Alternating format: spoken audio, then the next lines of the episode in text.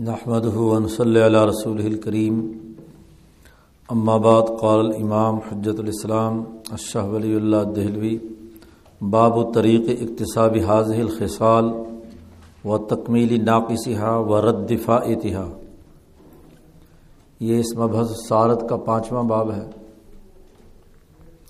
چوتھے باب میں ہم نے یہ پڑھا تھا کہ انسان کی سعادت حقیقی یا دنیاوی اور اخروی کامیابی کے لیے چار بنیادی اخلاق کی ضرورت ہے اور وہ تہارت اخبات سماحت اور عدالت۔ ان چاروں اخلاق کی بنیادی حقیقت، ماہیت، اس کے خواص، اثرات و نتائج وہ شاہ صاحب نے پیچھے بیان کیے ہیں۔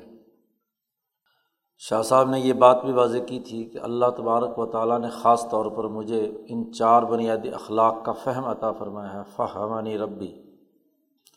اور یہ بات بھی واضح کی تھی پچھلے باب میں کہ کوئی آدمی ان اخلاق اربا کی اصل حقیقت سمجھ جائے اور علمی اور عملی کمالات ان چاروں اخلاق کے تناظر میں حاصل کر لے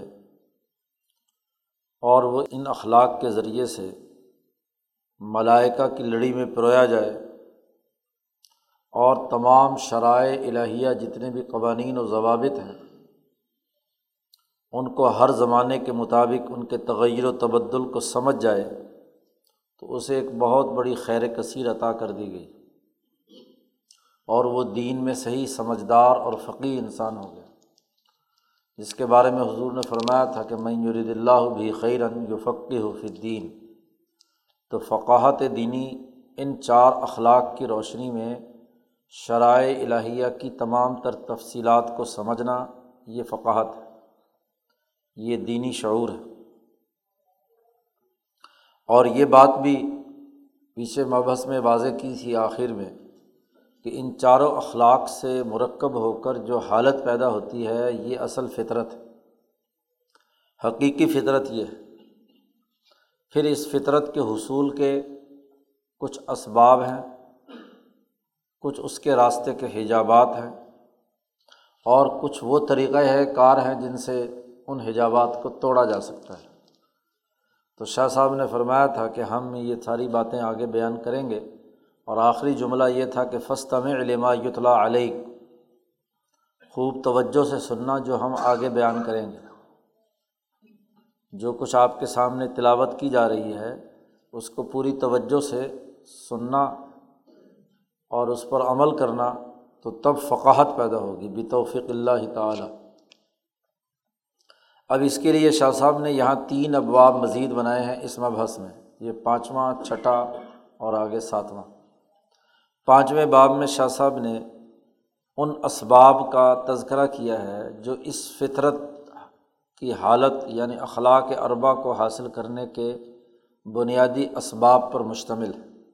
پھر اس سے اگلے باب میں ان تمام حجابات اور رکاوٹوں کا تذکرہ کیا ہے جس کی وجہ سے انسان ان اخلاق اربا کو حاصل نہیں کر پاتا۔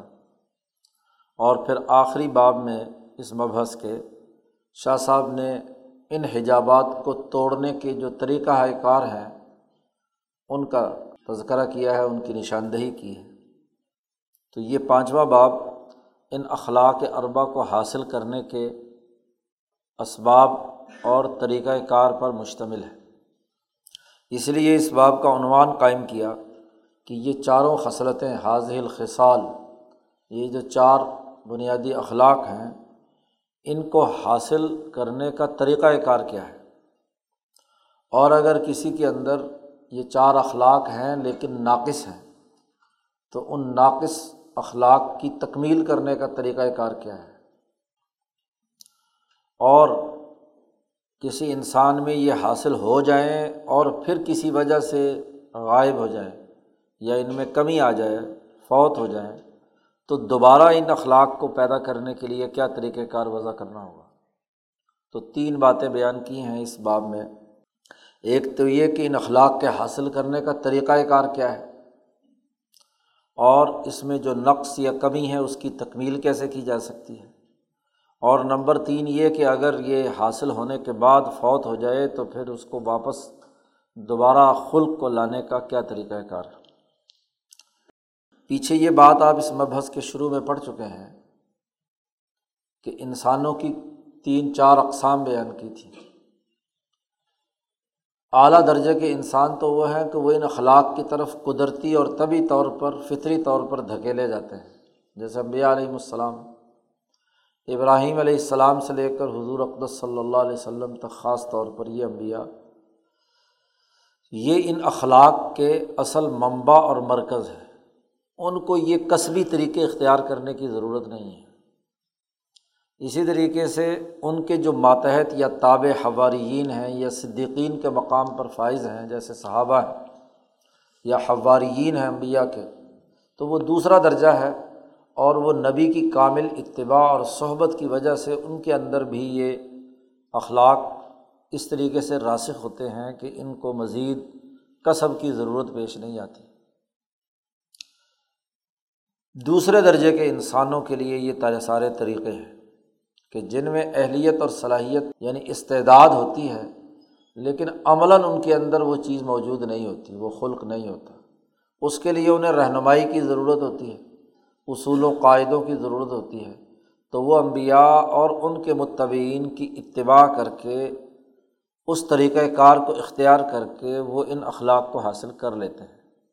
اور پہلی قسم جیسا کہ پیچھے شاہ صاحب نے بیان کیا تھا، وہ وہ ان لوگوں کی ہے کہ جن میں پیدائشی طور پر ہی ایسی خرابی موجود ہوتی ہے کہ وہ ان اخلاق کو سرے سے حاصل ہی نہیں کر پاتے۔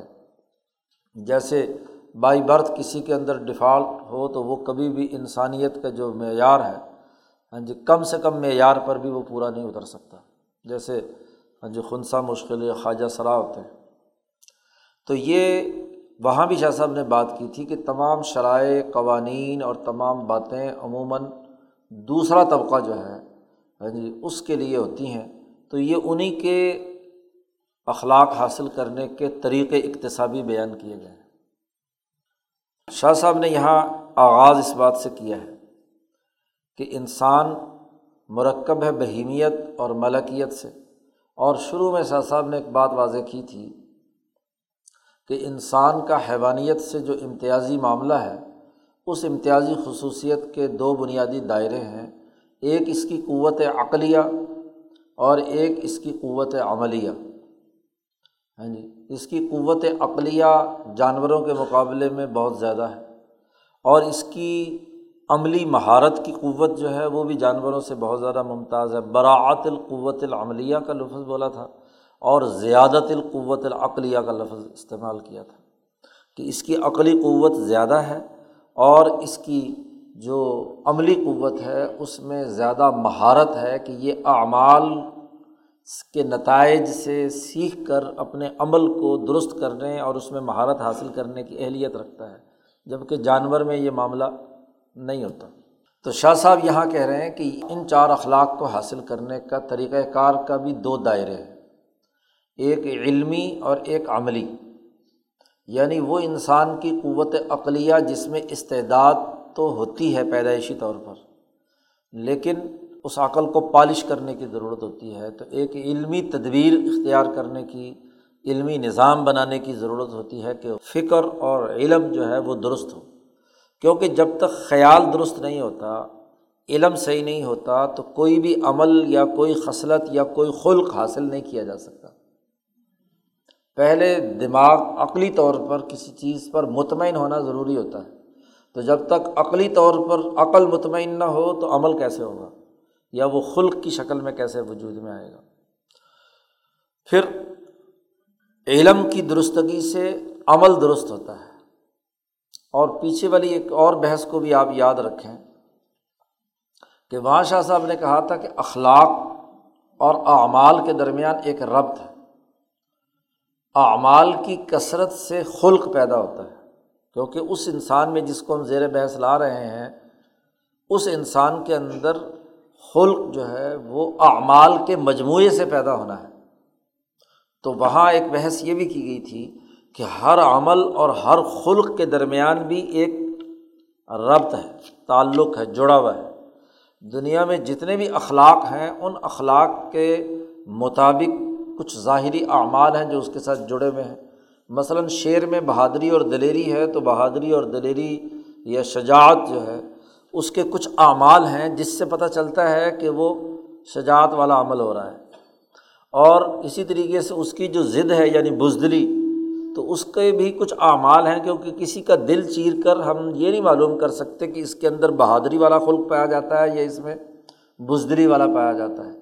اس کے اعمال سے ہی پتہ چلے گا کہ یہ عمل اس نے کون سے کیے ہیں۔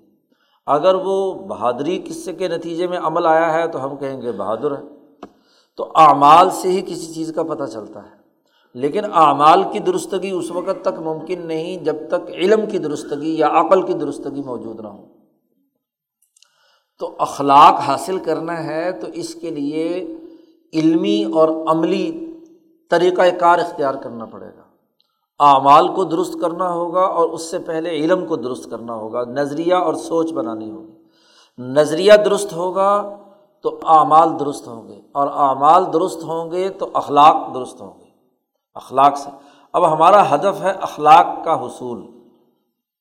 ان اخلاق کے حصول کے لیے اعمال ضروری ہیں، صحیح ہونا ضروری ہے اور اعمال کی درستگی کے لیے علم اور عقل کا مطمئن ہونا اور درست ہونا ضروری ہے۔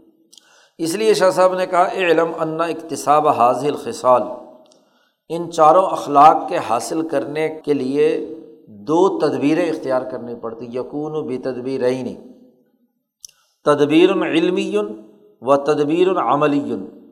ایک علمی تدبیر اختیار کرنی ہوگی اور ایک عملی تدبیر اختیار کرنی ہوتی۔ تدبیر کا بڑا گہرا تعلق ہر انسان کی معروضی حالت سے ہوتا ہے۔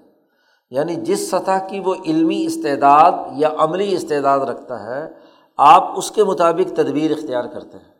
اس کے مطابق اس کو، اس کے علم کو زیادہ بہتر بناتے ہیں اور اس کے عمل کو زیادہ بہتر بناتے ہیں۔ ایک ابھی پانچویں کلاس میں، ابتدائی کلاسوں میں ہے تو اس کے لیے علمی تدبیر اور ہوگی۔ اور ایک آدمی جو گریجویشن کر چکا ہے، اس کے لیے علمی تدبیر اور انداز کی ہوگی۔ اسی طریقے سے دونوں کا عمل بھی کیا ہوگا؟ ایک ورکر کا عمل اور ایک مینیجر کا عمل دونوں کے درمیان کیا ہوگا؟ فرق ہوگا۔ تو دونوں کی تدبیر الگ الگ۔ تدبیر کا بڑا گہرا تعلق افراد کی استعداد، صلاحیت اور وہ جس مقام پر اس وقت کھڑے ہیں، اس سے آگے انہیں ان کے علم اور عمل میں اضافہ کرنا۔ شاہ صاحب کہتے امت تدبیر و علمی۔ سب سے پہلے علمی تدبیر پر ہم بحث اور گفتگو کرتے ہیں کہ یہ چاروں اخلاق حاصل کرنے کے لیے علمی طریقۂ کار کیا اختیار کیا جائے۔ سب سے پہلے تو شاہ صاحب نے یہ بات واضح کی ہے کہ یہ علمی تدبیر کی ضرورت کیوں ہے؟ علم درست کرنا یا نظریہ درست کرنا کیوں ضروری؟ ہے کہتے فنما اختیج لہو اس کی حاجت اور ضرورت اس لیے پائی موجود ہے کہ لن طبیعت منقعدت للقول علمیہ انسان کی جو تمام طبعی قوتیں ہیں، جن سے افعال سرزد ہوتے ہیں، ہاتھ، پاؤں، جسم، کھانا، پینا، جتنی طبعی قوتیں ہیں، سونگنا، چکھنا، وغیرہ وغیرہ وغیرہ، یہ تمام طبعی قوتیں، یہ قوائے علمیہ کے تابع ہوتی ہیں۔ جیسی علمی قوت یا علمی استعداد ہوگی، اعضاء اس کے مطابق کام کریں گے۔ ایک جاہل آدمی کی جتنی علمی سوچ ہوتی ہے، اس کے مطابق اس کے اعضاء اور اس کی طبی قوتیں کام کرتے ہیں۔ اور ایک عالم اور دانش رکھنے والا، اعلیٰ علوم حاصل کرنے والا ہے، اس کا، اس کے مطابق اعضاء اور اس کی طبی قوت کار فرما کام کرتی ہیں۔ والدہ علی کا یہی وجہ شاہ صاحب نے ایک مثال سے بات سمجھائی ہے، کیونکہ شاہ صاحب آسان انداز میں باتوں کو سمجھانے کے لیے عام جو مشاہدے کی ہاں جی چیزیں ہیں، ان کو بطور مثال کے پیش نظر رکھتے ہیں۔ جیسے شاہ صاحب نے کہا، مثلاً، کسی آدمی کے دماغ میں حیا یا خوف کی کیفیت ہو، شرم کی کیفیت، شرم آ گئی ایک آدمی کو یا خوف کی حالت اس پر طاری ہو، تو خوف کی حالت میں انسان کے جو طبعی قوتیں ہیں، مثلاً طبعی قوت میں کیا تھا؟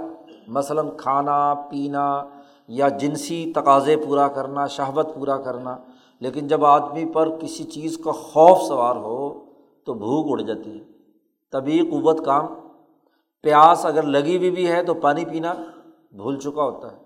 خوف کی حالت میں ہو تو اس کی شہوت اور اس کی جنسی سارے تقاضے نو دو گیارہ ہو چکے ہوتے ہیں۔ یا اسی طریقے سے ایک آدمی پر شرم کی کیفیت تاری ہے، حیا آ گئی اس کو اب بھوک لگی ہوئی ہے لیکن شرم کے مارے وہ مانگتا نہیں ہے یار، میں کیسے کسی سے کھانا مانگوں یا پانی مانگوں؟ حیا اور شرم آ گئی، بیوی سے تعلق قائم کرتے وقت تو سب فارغ ہو گیا کام۔ تو یہ حیا یا خوف، یہ ایک علم ہے یعنی دماغ کی ایک علمی حالت ہے۔ جیسے یہ دماغ کے اندر کیفیت پیدا ہوتی ہے تو پورا جسم اور اعضاء اس کے زیر اثر آ کر تمام طبعی قوتیں ختم ہو جاتی ہیں۔ شاہ صاحب کہتے ہیں اس لیے لزالی کا ترا۔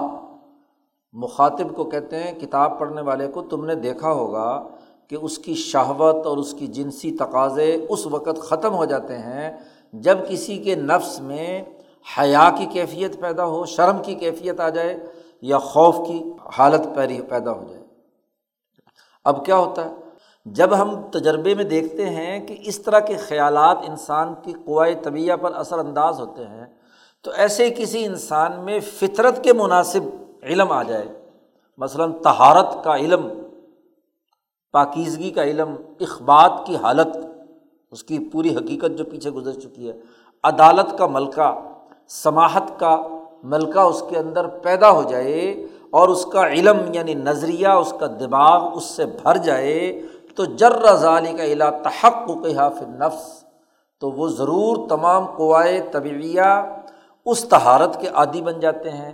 جب آپ کو اور تہارت حاصل کرنے کا غلبہ ہو یعنی دماغ پر یہ بات مسلط ہو گئی کہ آپ کو پاکیزہ ہونا ہے، تو پھر جسم کے تمام اعضاء اس پاکیزگی کے لیے جد وجہد کریں گے، پانی تلاش کریں گے، غسل کریں گے، وضو کرے گا انسان وغیرہ وغیرہ۔ تو جیسے ہی فطرت کے مطابق یعنی ان چار اخلاق کے مطابق علم دماغ میں آ گیا اور وہ علم عمل کی طرف لے جا رہا ہے، تو جرا الا تحق و کیا پھر نفس نفس میں انسان وہ اعمال کرتا ہے۔ جب اس نے وضو کا عمل کیا، غسل کا عمل کیا، تو اس عمل کا ایک اثر آپ کی روح کے اندر ہاں جی حیت نفسانیہ کے اندر محفوظ ہو گیا۔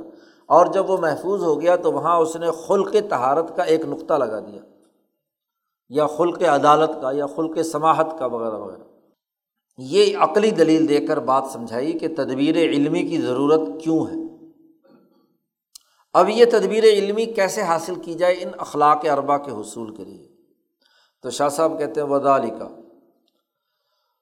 اس کی تفصیل یہ ہے کہ ایک انسان یہ اعتقاد رکھے، نمبر ایک، پختہ اعتقاد اس کے اندر پیدا ہو کہ ان لہو ربن منظہن عن الادناس البشریہ۔ ہر انسان کے دل کے اندر یہ بات بطور عقیدے کے راسخ ہو جائے۔ ایک ہے محض علم اور ایک ہے اس علم پر یقین کی کیفیت۔ اس یقین کی اس کیفیت کو کیا کہا جاتا ہے؟ اعتقاد کہا جاتا ہے۔ یعنی علم الیقین، عین الیقین اور حق الیقین۔ ایک تو آپ کو علم حاصل ہوا، علم تو سن کر بھی حاصل ہو جاتا ہے۔ آپ میں سے کتنے لوگوں نے امریکہ دیکھا؟ چند لوگوں نے۔ لیکن باقی لوگوں کو دوسروں سے پتہ چلا کہ ایک ملک ہے۔ تو آپ کے دماغ میں اس سننے سے پتہ چلا کہ ایک ملک اس نام کا، اس قرۂۂ عرض پر موجود ہے، تو اس کو کہیں گے علم۔ اور یہ علم ایسا ہے کہ آپ کو یقین ہے کہ ہاں ہے کوئی آدمی اگر انکار کرے اس ملک کا تو آپ کیا کہیں گے؟ کہ جی جھوٹ بول رہا ہے۔ علم الیقین۔ اور ایک یہ کہ جا کر آپ نے کیا ہے؟ مشاہدہ کر لیا آنکھوں سے، عین الیقین۔ اور ایک یہ کہ کسی چیز کو آپ نے کانوں سے سن کر علم حاصل ہوا، دیکھ کر ہوا۔ اور حق الیقین یہ کہ وہاں ہاتھ لگا کر چھو کر کسی چیز کو آپ نے محسوس کر لیا۔ تو اب تینوں چیزیں ہاں جی کان، آنکھ اور جو اس کا محسوس کرنے کا عمل ہے، وہ ہو گیا۔ تو اب کیا ہے؟ بالکل حق الیقین کی صورت میں یہ چیز حاصل ہو گئی۔ اسی لیے اعتقاد کے لیے یقین شرط ہے۔ ایمان لانے کے لیے بھی کیا ہے؟ یقین شرط ہے۔ تو وہ یقین چاہے علم الیقین ہو، عین الیقین ہو یا حق الیقین ہو۔ تو رب تبارک و تعالیٰ کے بارے میں یہ اعتقاد کہ ان لہو ربن منظہن عن الادناس البشریہ ہر انسان یہ اپنا اعتقاد رکھے کہ اس کا ایک ایسا رب ہے جو ہر قسم کی بشری گندگیوں سے پاک بلندر ہے۔ لا یازب عنہ مسقال ضرت فل عرض ولا فسما قرآن حکیم کی آیت لے آئے جو اللہ کی وحدانیت، رب کی ربوبیت کی نشاندہی کرتی ہے کہ لا یازب عنہ ایک ذرہ بھی اس کی نظروں سے مخفی نہیں ہے۔ چاہے وہ ذرہ آسمان میں ہے یا زمین میں۔ یعنی اس پوری کائنات شخص اکبر کا کوئی ایک ذرے کے برابر مثقال ذرہ۔ ذرے کے برابر بھی کوئی چیز لا یعزب عنہ اللہ تبارک و تعالیٰ سے مخفی نہیں ہے۔ اگلی بھی قرآن کی آیت لے آئے۔ ما یقون من نجبہ ثلاثتن اللہ رابعہم اس کو یہ اعتقاد اور یقین ہو کہ جہاں بھی تین آدمی کوئی بھی سرگوشی ایک دوسرے سے کریں، کسی بات پر مشورہ کریں، اور جماعت ہمیشہ تین آدمیوں کی ہوتی ہے، تو ہر سطح کی اجتماعیت کا ابتدا دو یا تین سے ہوتا ہے۔ ما یقون من نجوا صلاثتن اللہ راب تین آدمی جب بھی مشورہ کریں گے تو چوتھا وہاں خدا ضرور موجود ہوتا ہے۔ ان کی بات سنتا ہے۔ یہ یقین بھی ہو۔ ولا خم ستن اللہ و سادسم اور اگر پانچ مشورہ کر رہے ہوں تو چھٹا اس کے اندر خدا ہوتا ہے۔ آگے بھی قرآن کی آیت لیا یف علما یشا و یح کما یرید جو چاہتا ہے وہ کرتا ہے۔ اور جو ارادہ کر لے اس کا حکم اور آڈر دیتا ہے۔ یہ اسی کا اختیار ہے۔ لا رات قضا ہی اس کے فیصلے کو دنیا کی کوئی طاقت رد نہیں کر سکتی۔ یعنی اللہ کے اس پوری کائنات پر قائم کردہ عالمگیر نظام پر اسے پختہ یقین ہو۔ کہ لاراد علی قضا ہی اس کی قضا جو جاری ہو چکی ہے، وہ کبھی بھی دوبارہ اس کو کوئی رد نہیں کر سکتا۔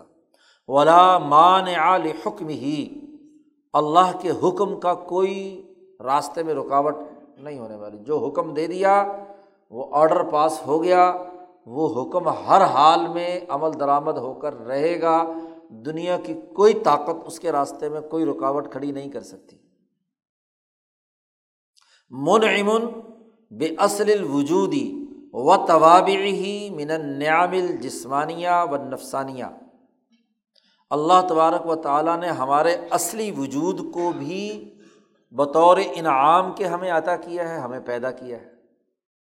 اور نہ صرف ہمارے اصل وجود کو پیدا کیا ہے، بلکہ اس اصل وجود کے جو دو بنیادی لوازمات ہیں، جسمانی نعمتیں اور روحانی نعمتیں، یہ بھی ہمیں عطا کی ہے کہ جسم کے لیے اس کی نشو و نما اور ارتقاء کے لیے، اس عرض پر بقا کے لیے جتنی انعامات کی ضرورت ہے، وہ نعام جسمانیاں بھی اسی نے عطا کی ہیں۔ اور اسی طریقے سے ہماری روح اور عقل کی جتنی بھی ضروریات اور تقاضے ہیں، ان کی نعمتیں بھی اسی نے عطا کی ہیں۔ اس کے علاوہ اور کوئی منعم نہیں ہے، انعام کرنے والا نہیں ہے۔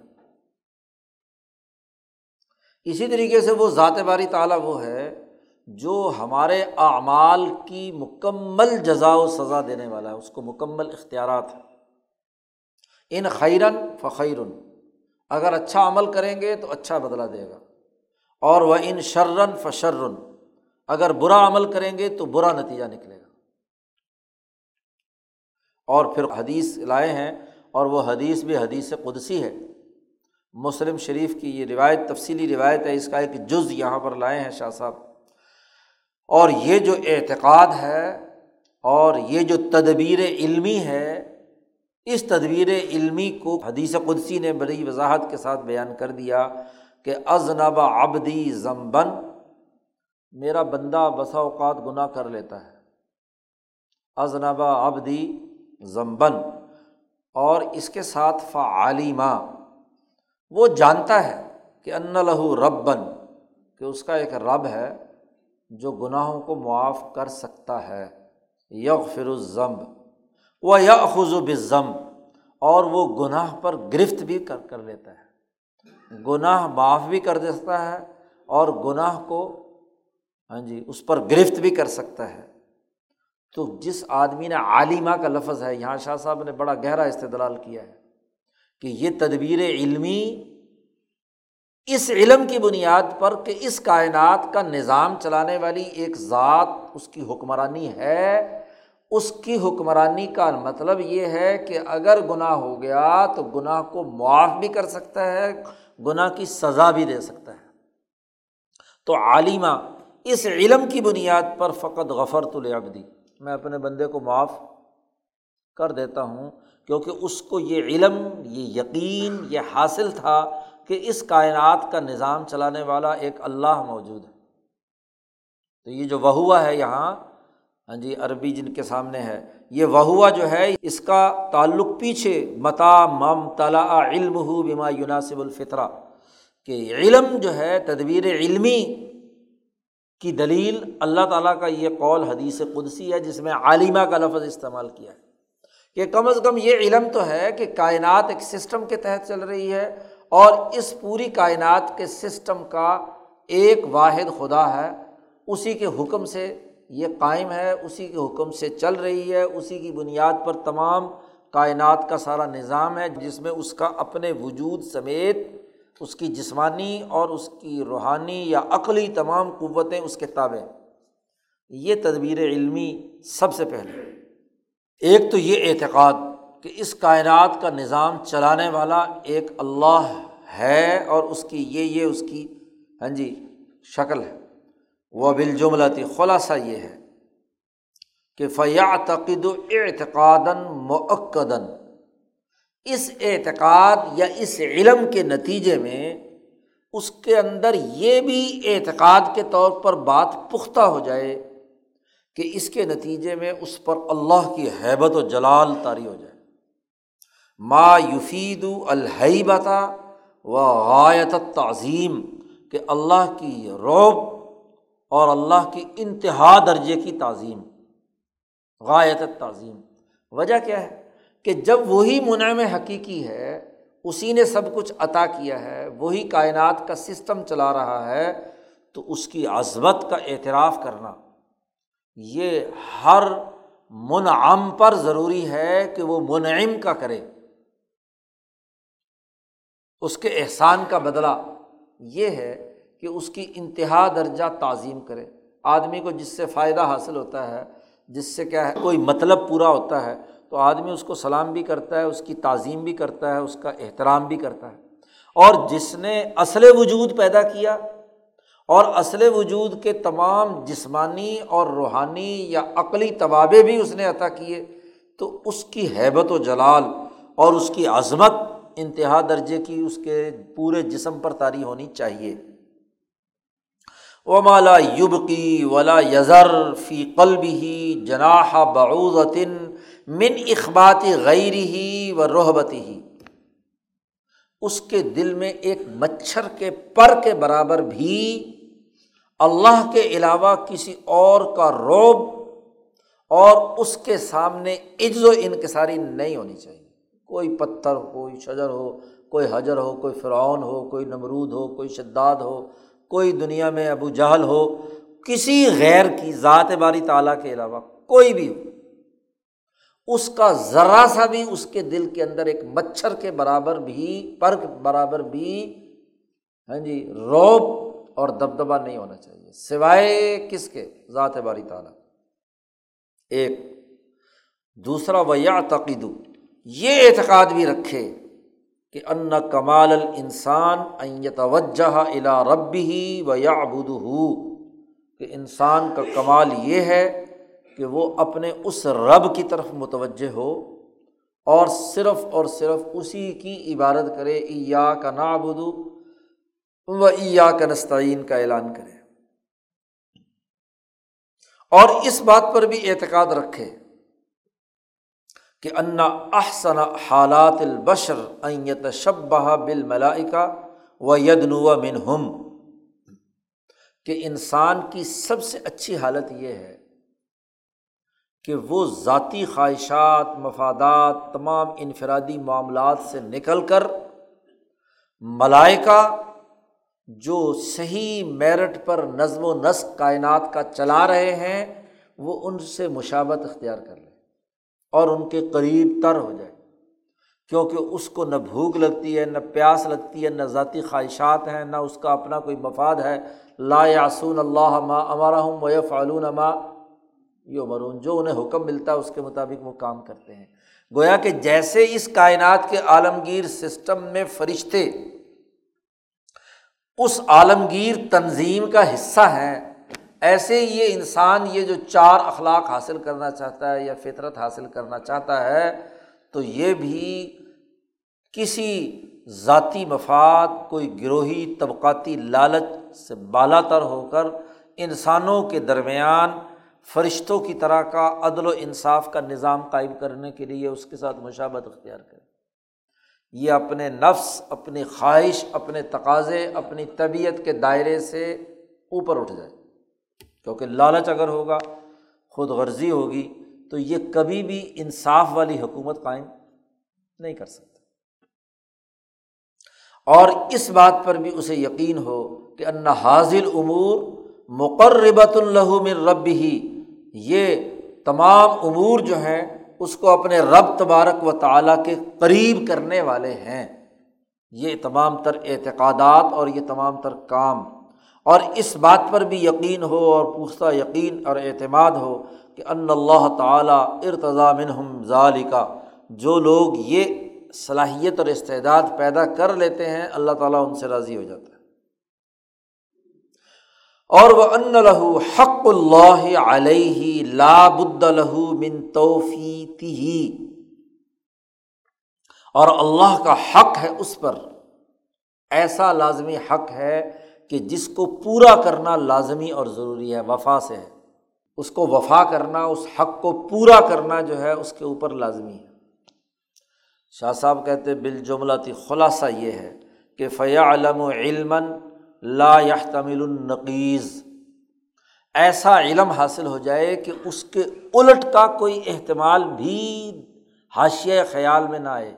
لا تمل النقیز اس کی نقیز کا احتمال بھی نہ ہو۔ کہ ان سعادت ہی فی اقتصابی حاضی ہی و ان شقاوت ہو فی احمالیہ اس کی سعادت اور کامیابی ان بنیادی امور کو حاصل کرنے میں ہے اور اس کی بد بختی ان چیزوں کو ترک کرنے میں ہے۔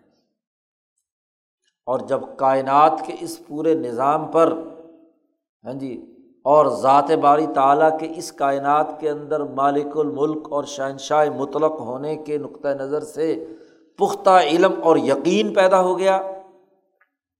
تو لا بد لہو من سعودن یونب البہیمہ تمبیہن قوین و یوز اجہا از آجن شدیدن اب اس انسان کے لیے ضروری ہے اس تدبیر علمی کے ہوتے ہوئے کہ جب آپ کے علم میں یہ یقین پختہ ہو گیا، تو اس علم کی بنیاد پر آپ کی جو بہیمی عادتیں ہیں، خصلتیں ہیں، بہیمیت سے متعلق ہیں یعنی ان چار اخلاق کی جو ضد ہیں، وہ اگر بہیمیت سے سرزد ہوں، تو ان کی ڈانٹ ڈپٹ کی جائے، ان کو تنبی کی جائے، ان کے اوپر اپنے اس علم کے اساس پر اس کا محاسبہ کیا جائے۔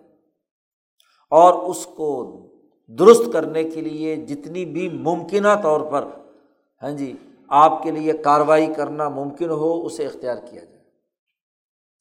یہ تدبیر علمی، یہ تو اجمالی بات ہو گئی۔ یہ تو آدم سے لے کر حضرت محمد صلی اللہ علیہ وسلم تک تمام انبیاء کے یہاں توحید کا نظریہ اور اس پوری کائنات کے نظام کے چلانے والی ایک ذات وحدہ لا شریک کا نظریہ یہ علم، یہ نظریہ تمام انبیاء کا رہا ہے۔ شاہ صاحب کہتے ہیں کہ اس نظریے کے بعد امبیا کے مسالک اس بات کو سمجھانے کے لیے مختلف رہے ہیں۔ اختلافت مسالک الانبیاء فی ذالی کا جی کچھ حکمہ کے طریقہ ہے کار رہے ہیں اور کچھ امبیا کے طریقہ ہے کار رہے ہیں۔ اور امبیا کے جو طریقۂ کار ہیں، وہ آدم سے لے کر ابراہیم سے پہلے تک وہ اس زمانے کے انسان کے مطابق تھے۔ جیسے بظاہر قدرت کے ذریعے سے ذات باری تعالیٰ تک جوڑنے کا طریقۂ کار انہوں نے اختیار کیا ہوا تھا، جو آپ پڑھتے بھی ہیں کتابوں میں۔ لیکن ابراہیم علیہ السلام نے اس طریقۂ کار کو سمجھانے کے لیے، کیونکہ خالصتاً ایک علمی بات ہے۔ خالصتاً ایک اعتقادی بات ہے۔ تو علمی اور اس اعتقادی بات کو جتنی اونچے درجے کی ہے، اتنا ہی عام انسانوں کے لیے سمجھنا کیا ہے؟ خاصا مشکل۔ ہے تو اس کے لیے کوئی نہ کوئی طریقۂ کار اختیار کرنا ہوگا۔ تو اس کے لیے ابراہیم نے ایک طریقہ اختیار کیا۔ پھر موسا علیہ السلام نے اس طریقۂ کار میں ایک اور چیز کا اضافہ کیا۔ اور اس کے بعد حضرت محمد مصطفیٰ صلی اللہ علیہ وسلم نے اس میں ایک اور چیز کا اضافہ کیا۔ یہ تین بترتیب علمی تدبیر کے بنیادی ہاں جی درجات ہیں۔ شاہ صاحب کہتے ہیں فقان عمدت ما انضل اللہ تعالی علی ابراہیم علیہ السلام۔ سب سے بہترین مسلک اور طریقۂ کار وہ ہے جو اللہ تبارک و تعالیٰ نے حضرت ابراہیم علیہ السلام پر نازل کیا تھا۔ آپ نے دورۂ تفسیر میں پڑھا ہوگا۔ کہ شاہ ولی اللہ صاحب نے پورے قرآن حکیم کے اندر پانچ بنیادی علوم کا تذکرہ کیا ہے، جنہیں علوم خمسہ کہا جاتا ہے۔ تین تذکیرات تذکیرات میں تذکیر بے اعلیٰ اللہ، تذکیر بے ایام اللہ، اور تذکیر بالموت وما بادہ تین تذکیرات اور اسی طریقے سے علم الاحکام اور علم البخاسمہ یعنی علمی طور پر کسی چیز کو پختہ کرنے کے لیے قرآن حکیم نازل ہوا، یہ تدبیر علمی ہے۔ اور اس تدبیر علمی کی جو حکمت عملی رہی، وہ بنیادی طور پر پانچ امور پر مشتمل ہے۔ ان میں ابراہیم علیہ السلام نے سب سے پہلے تذکیر بے آیات اللہ یا بے اعلیٰ اللہ۔ قرآن حکیم کا ہم مطالعہ کریں تو حضرت ابراہیم علیہ السلام نے ہاں جی گرد و پیش کی جتنی نعمتیں تھیں، اس کے تناظر میں توحید سمجھائی تھی۔ مثلاً وہ سورج اور چاند کو خدا مانتے تھے، تو ان اعلیٰ اللہ جو تھی اللہ کے انعامات میں سے سورج کی روشنی ہے اور چاند کی چاندنی ہے، تو اس کی حقیقت واضح کر کے اس کے ذریعے سے آگے انی وجہ تو وجہ اللہ فتح السماواتی یعنی علم کو ارتقائی درجے میں لے گئے گرد و پیش کے انعامات اور گرد و پیش کے حقائق کے تناظر میں۔ تو اللہ کی جو آیات اللہ الباہرہ ظاہری طور پر نظر آ رہی ہیں اور اللہ کی وہ صفات جو بلندر تھی، ان کے ساتھ لوگوں کو نصیحت کر کے، ان کے علم کو نیچے سے بتدریج اوپر کی طرف لے جانا۔ اب وہ چونکہ سورج کو خدا مان کر پوچھتے تھے، تو انہوں نے اس پر عقلی سوالات کھڑے کیے کہ بھائی وہ خدا کیسے ہو سکتا ہے کہ جو چوبیس گھنٹے میں سے بارہ گھنٹے تو نظر آتا ہے؟ اور جب وہ غائب ہوگا تو پھر خدائی کا کیا ہوگا؟ ہم موجود تو ہیں، ہماری ضرورت ہے رات کو بھی، تو رات کو کیسے ہمیں یہ یہ خدا جو ہے ہماری ضرورت پوری کرے گا کیونکہ یہ تو غائب ہو گیا۔ تو غائب ہونے والا خدا کیسے ہو سکتا ہے؟ اسی طریقے سے جو لوگ چاند کو خدا مانتے تھے، انہوں نے کہا، چلو ٹھیک ہے جی رات میں تو چاند کی چاندنی ہمیں ضرور فائدہ پہنچاتی ہے، لیکن دن میں نظر نہیں آتا چاند، تو پھر چاند کی چاندنی کا دن میں کیا کام ہوگا؟ تو اس طریقے سے ان کی علمی تدبیر کے ذریعے سے انہیں غور و فکر کی دعوت دی، یا اسی طریقے سے وہ ان بتوں کو پوچھتے تھے جو حرکت بھی نہیں کر سکتے تھے۔ تو ان کے علم کو جھنجھوڑنے کے لیے، ان کے دماغ کو جھنجھوڑنے کے لیے انہوں نے کیا کیا؟ سارے بت توڑ دیے اور وہ جو کوہاڑا ہے وہ اٹھا کر بڑے بت کے کندھے پہ رکھ دیا۔ جی اب وہ آئے تو باقی بت ٹوٹے ہوئے ہیں، پوچھتے ہیں بھی یہ کس نے توڑے؟ انہوں نے کہا یوکال یوکال الہو ابراہیم ایک نوجوان ان کا تذکرہ کرتا تھا، وہ اس کو ابراہیم کہتے ہیں، اس نے ضرور حرکت کی ہوگی۔ تو وہاں بھی غور و فکر کی دعوت دی کہ بھائی ہاں جی اس سے پوچھ لو بڑے سے، کیونکہ اس کے کندھے پہ کلہاڑا رکھا ہوا اسی نے توڑے ہوں گے یہ۔ تو وہاں قرآن کیا کہتا ہے؟ جب انہوں نے غور و فکر کیا تو نا کی سر اوسیم اپنے سر جھکا لیے۔ انہوں نے کہا کہ تمہیں پتہ ہے، اچھی طرح کہ یہ بولتے نہیں ہیں۔ انہوں نے کہا، جو بولتا نہیں تو وہ خدا کیسے ہو سکتا ہے؟ تو علمی اور عقلی سوالات اور غور و فکر کی دعوت دے کر پھر کیا ہے؟ اللہ تبارک و تعالیٰ کی توحید اور اس کے کائنات پر نظام گرفت کو کیا ہے؟ ابراہیم علیہ السلام نے واضح کیا۔ ایسے ہی نعام آفاقیہ و نفسانیہ اللہ کی جو عالمگیر نعمتیں تھیں، یا ہر انسان میں ہاں جی جو نعمتیں تھیں ہاں جی ان نعمتوں کا تذکرہ کر کے کہا، قرآن نے کہا وفی انفوسی کم افالات فکرون کیا اپنی ذات کے اندر تم غور و فکر نہیں کرتے کہ تمہارے جسم کے اندر یہ غذا کا پورا نظام، یہ خون کی گردش، یہ دیکھنا، یہ سننا، تمہارے نفس کی تمام علمی اور عقلی ساری قوتوں پر غور و فکر نہیں کرتے؟ کس نے پیدا کی؟ حتیٰ یوسح ہو بمالا مزید علیہ۔ ہی یہاں تک کہ اس سے زیادہ۔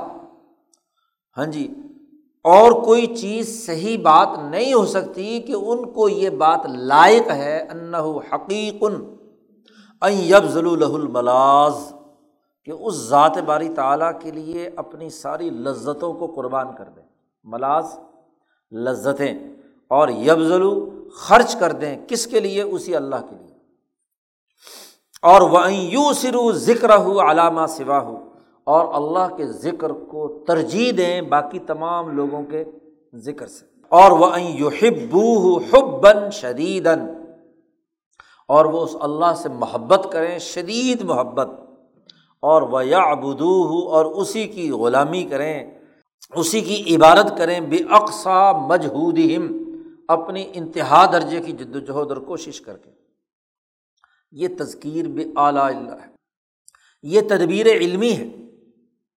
ذات باری تعالیٰ کے اس کائنات کے نظام پر گرفت کو تذکیر بھی اعلیٰ اللہ کی تدبیر سے اس کے علمی اور عقلی سوالات کا جواب دے کر اس کو کیا ہے؟ اللہ کی طرف لے جانا۔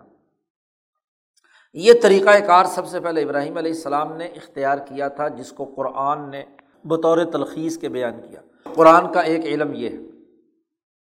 اسی لیے کہا گیا کہ فتبی ملت ابراہیم حنیفہ اس کے بعد جب موسا علیہ السلام کا زمانہ آیا، تو انہوں نے جو تدبیر علمی اختیار کی، بڑی توجہ سے سننے کی بات ہے۔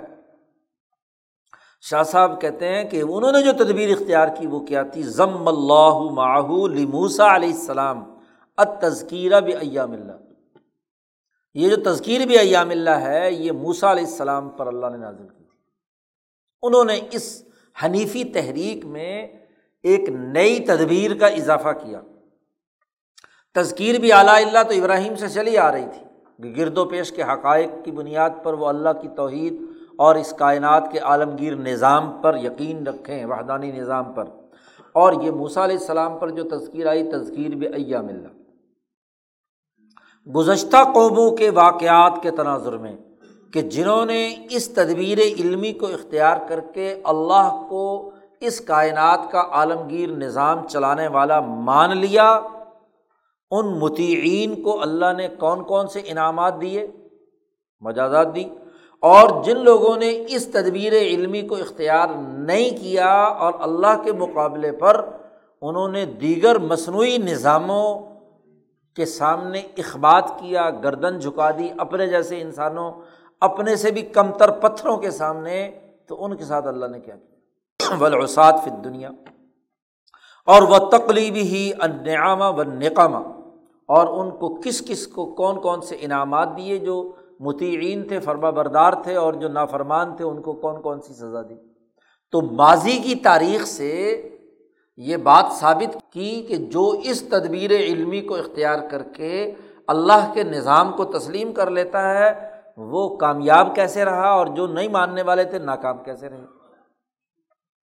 تو وہ جو گرد و پیش کے مشاہدات سے عقلی طور پر توحید کی طرف جانا تھا، اس کے لیے ماضی کی تاریخ کا عقلی تجزیہ، ماضی کی تاریخ کا عقلی تجزیہ کر کے موسا علیہ السلام نے ایک اور تدبیر کا اضافہ کر دیا۔ ماضی بھی آ گئی، حال بھی آ گئی ایسے ہی حتیٰ یہ تبصلہ فی صدور الخوف عن المعاصی۔ آدمی ماضی کی تاریخ کے نشے و فراز سے سیکھ کر جو غلط کام ہوتے ہیں، ان کا ڈر پیدا ہو جاتا ہے کہ تاریخ میں فلاں آدمی نے غلط کام کیا تھا تو غلط نتیجہ نکلا تو میں نہ کروں۔ وہ رغبتاً قویتاً فطاعت جو اچھے کام کرنے والوں کے اچھے نتائج آدمی دیکھتا ہے تو پھر آدمی ان کی اتباع کرتا ہے۔ دو باتیں ہو گئیں اور تیسری تدبیر جو حضرت محمد مصطفیٰ صلی اللہ علیہ وسلم نے اس میں شامل کی، وہ تذکیر بالموت وما بادہ ہوا عام طور پر اس کو عقلی طور پر نہیں سمجھا گیا۔ یہاں شاہ صاحب نے اس بات کو واضح کیا اور مولانا سندھی نے اپنے شاہ ولی اللہ اور ان کے فلسفے کے مقالے میں اس میں اچھی گفتگو کی ہے۔ شاہ صاحب کہتے ہیں کہ وزم معہما ان دو تذکیرات کے ساتھ ہمارے نبی اکرم صلی اللہ علیہ وسلم نے ایک اور چیز کا اضافہ کر دیا۔ اور وہ کیا تھا؟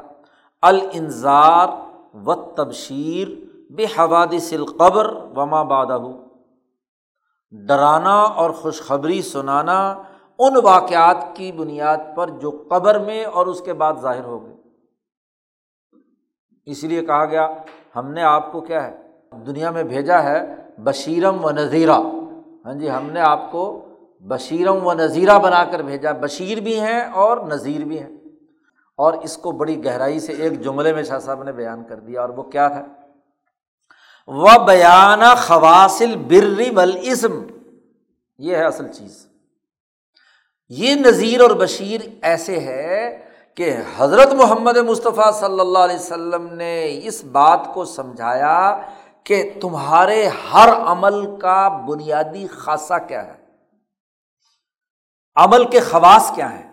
یہ خالصتاً علمی اور عقلی بات۔ ہے اس لیے مولانا سندھی نے ایک جملہ کہا شاہ ولی اللہ کے فلسفے میں کہ وہ قبر اور حشر اور قیامت کے واقعات جو خالصتاً عقلی تھے، مولویوں نے اسے خالصتاً نقلی اور تعبدی بنا دیا، تو اس کی روئی نکال دی۔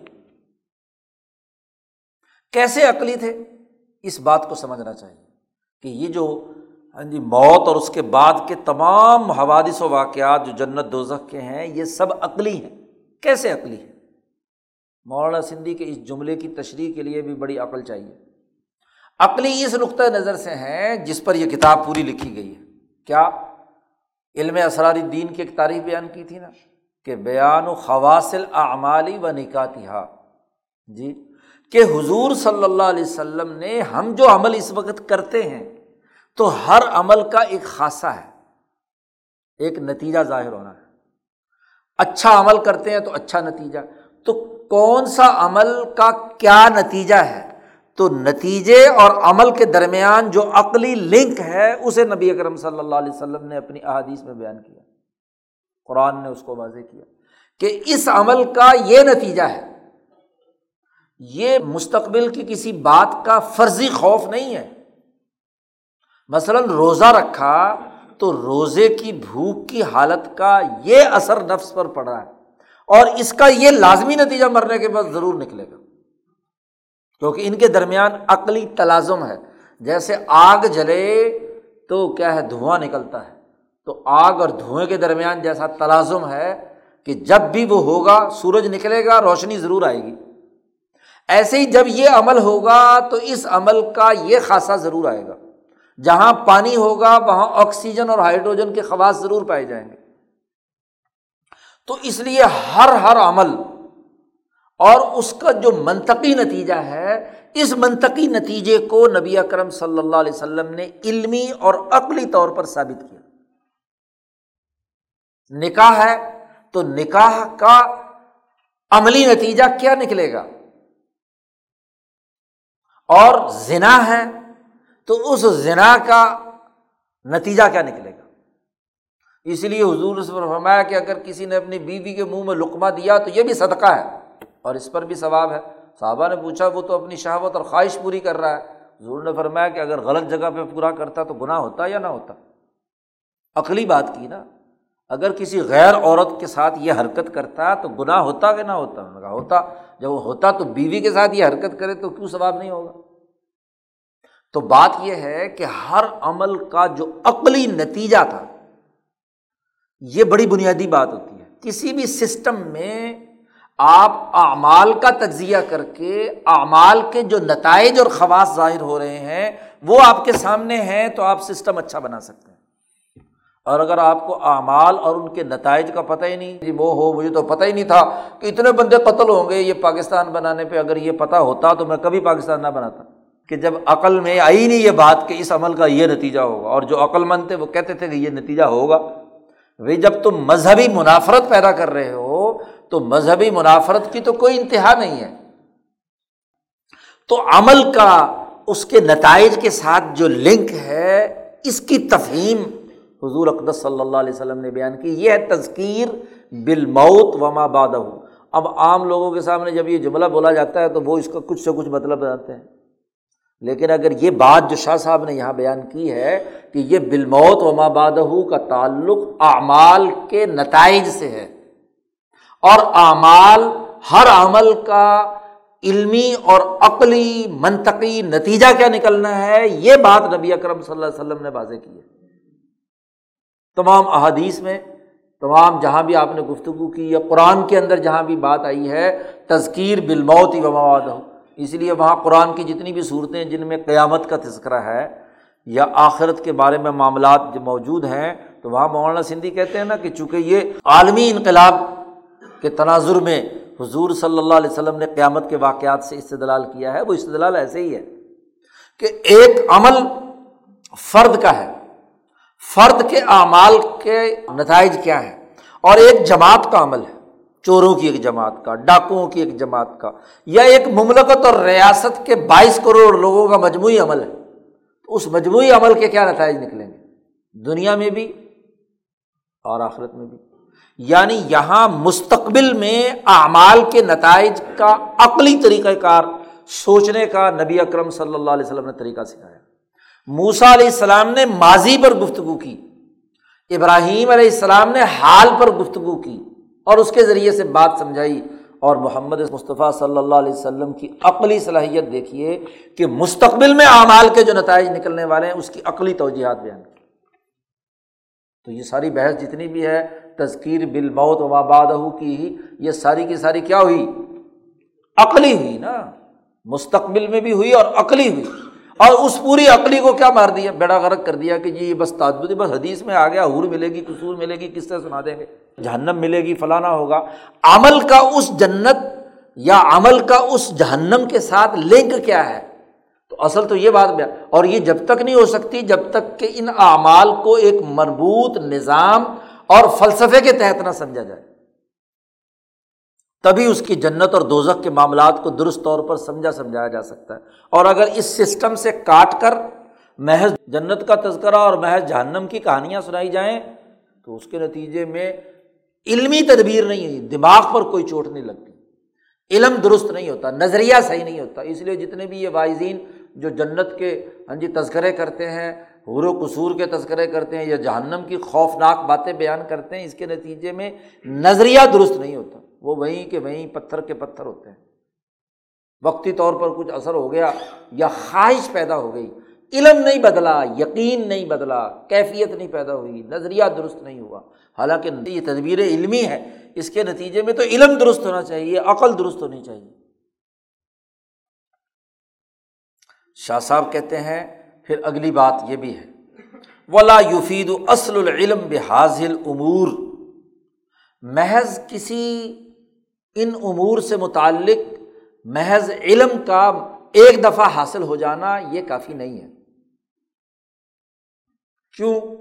انسان کو تربیت کے لیے مسلسل اس علم کو بار بار دہرانے کی ضرورت ہوتی ہے۔ ایک آدمی ہاں جی انجینئرنگ پڑھتا ہے، تو وہ جو کانسیپٹ اس نے پہلے سال پڑھے، اگلے سال بھی دہرائے جاتے ہیں نا، اس سے اگلے سال بھی اس کی کچھ بنیادی باتیں لائی جاتی ہیں۔ ان کا تذکرہ اس کے اوپر اگلی عمارت تعمیر ہو رہی ہے بار بار۔ پھر جب وہاں سے فارغ ہو کر باہر آتا ہے، تو جو کچھ اس نے علمی طور پر پڑھا ہے، اس کو بار بار دہراتا ہے۔ تب جا کر وہ خلق پیدا ہوتا ہے۔ خلق اعمال اور علم کے دہرائی بغیر نہیں ہو سکتا۔ ایک دفعہ علم حاصل کر لیا، کافی ہے بس، نہیں۔ جب تک بار بار دہرائیں گے نہیں تو وہ جو حیت نفسانیہ یعنی خلق بننا ہے وہ مکمل نہیں ہوگا۔ تو لا یفید اصل العلم بحاظل امور بلا بدم ان تکراری ہا ضروری ہے اس کا تکرار، بار بار اس کو کرے۔ اور وہ تردادی ہا اس کو بار بار لوٹائے، دہرائے۔ تو تب کیا ہے وہ چیز پختہ ہوتی ہے۔ اور وہ ملاحظتی ہا کلین اور ہر وقت اس کو اپنے لحاظ میں رکھے۔ انجینئرنگ کے علمی اصول اس نے یاد کر لیے۔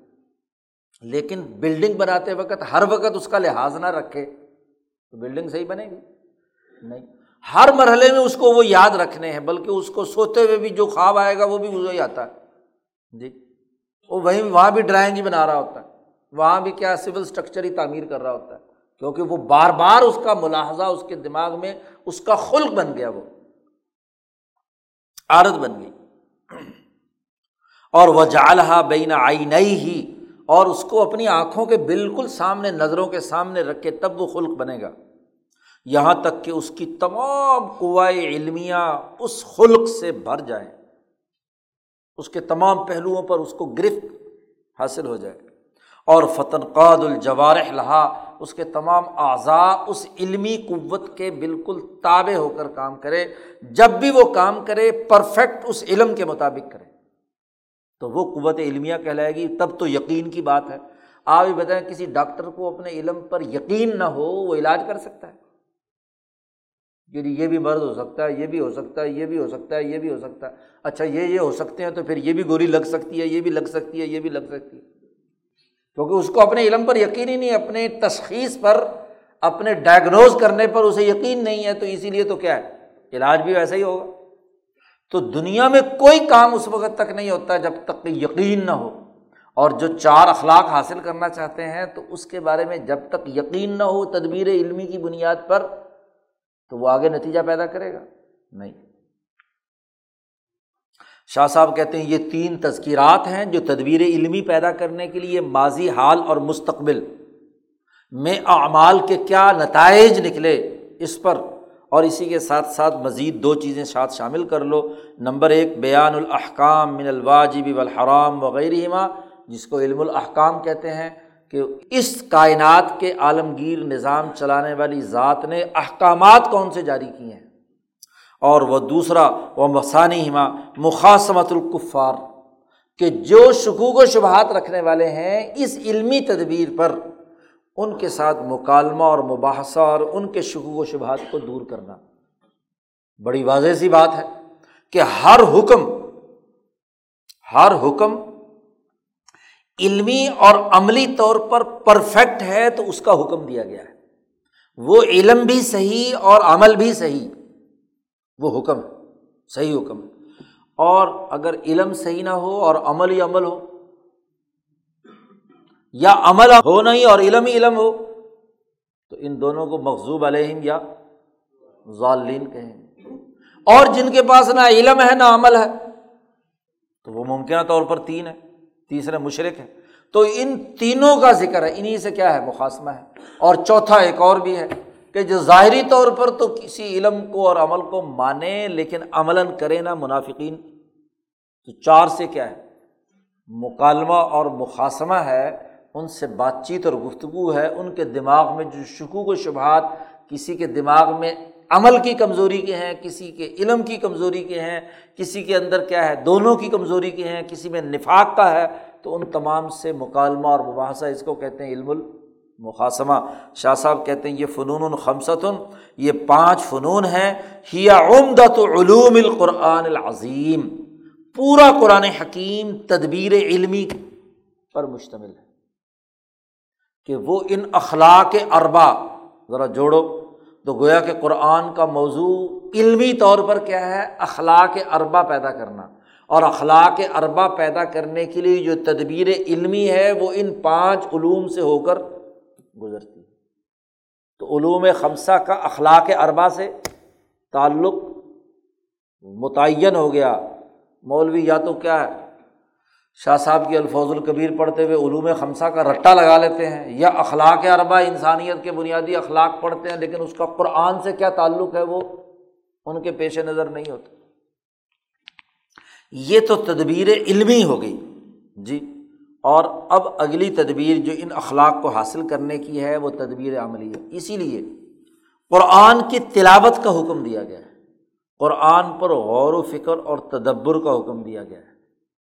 کہ جب قرآن صحیح معنی کے ساتھ پڑھا جائے تو وہ تدبیر علمی میں سے اس میں پانچ میں سے کسی ایک پہلو پر ضرور وہ آیت دلالت کرے یا اس میں تذکیر بالموت و مابادہ ہوگا، یا تذکیر بے اعلیٰ اللہ ہوگا، یا تذکیر بلیام اللہ ہوگا، یا وہ کوئی حکم بیان کر رہی ہوگی اور یا اس حکم میں جو شکوک و شبہات رکھنے والے چار فرقے ہیں ان میں سے کسی ایک کے حوالے سے بات چیت اور کر رہی ہو۔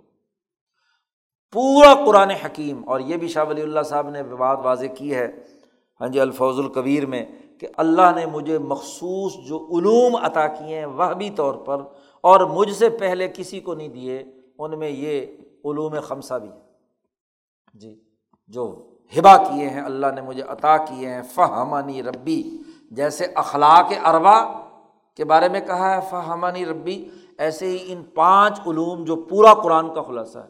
آپ دیکھیں ہاں جی جو علوم القرآن کے ماہرین ہیں، اگر ان کی تمام کی کتابیں اور لٹریچر پڑھیں، شاہ صاحب سے پہلے بھی اور بعد بھی، وہ قرآن کا پورا خلاصہ جو بیان کرتے ہیں، وہ جامع معنی نہیں ہے بس کوئی کہے گا، توحید، رسالت، آخرت، کوئی کچھ کوئی کچھ کوئی کچھ۔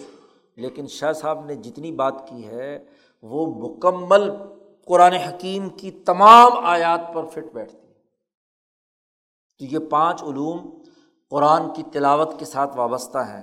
جب قرآن نماز میں پڑھا جائے جی جب قرآن حکیم جو ہے وہ ویسے تلاوت کی جائے، غور و فکر کیا جائے جی اس پر توجہ دی جائے، تو وہ ان تدبیرات علمی میں سے کسی نہ کسی تدبیر کے تحت کائنات کے اس عالمگیر نظام اور ان چار بنیادی اخلاق کو پیدا کرنے کا ذریعہ بنتا ہے اس لیے حضرت کی بات آپ نے سنی، کر جب حضرت توبہ کے کلمات کہلواتے تھے کہ تلاوت قرآن حکیم سب سے اعلیٰ ذکر ہے۔ ہاں جی اس سے اعلیٰ اور کوئی ذکر نہیں کیوں؟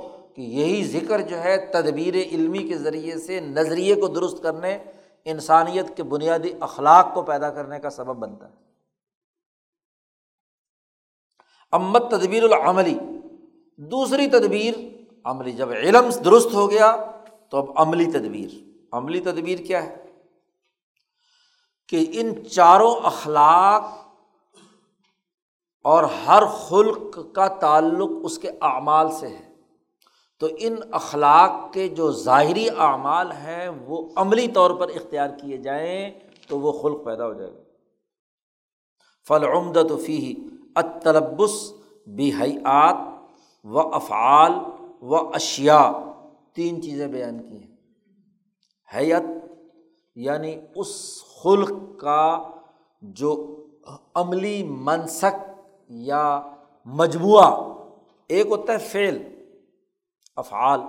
اور افعال کے مجموعے سے جو خاص شکل و صورت اور حید پیدا ہوتی ہے، اس کو منسک کہتے ہیں۔ جیسے حج میں بہت سارے اعمال ہوتے ہیں۔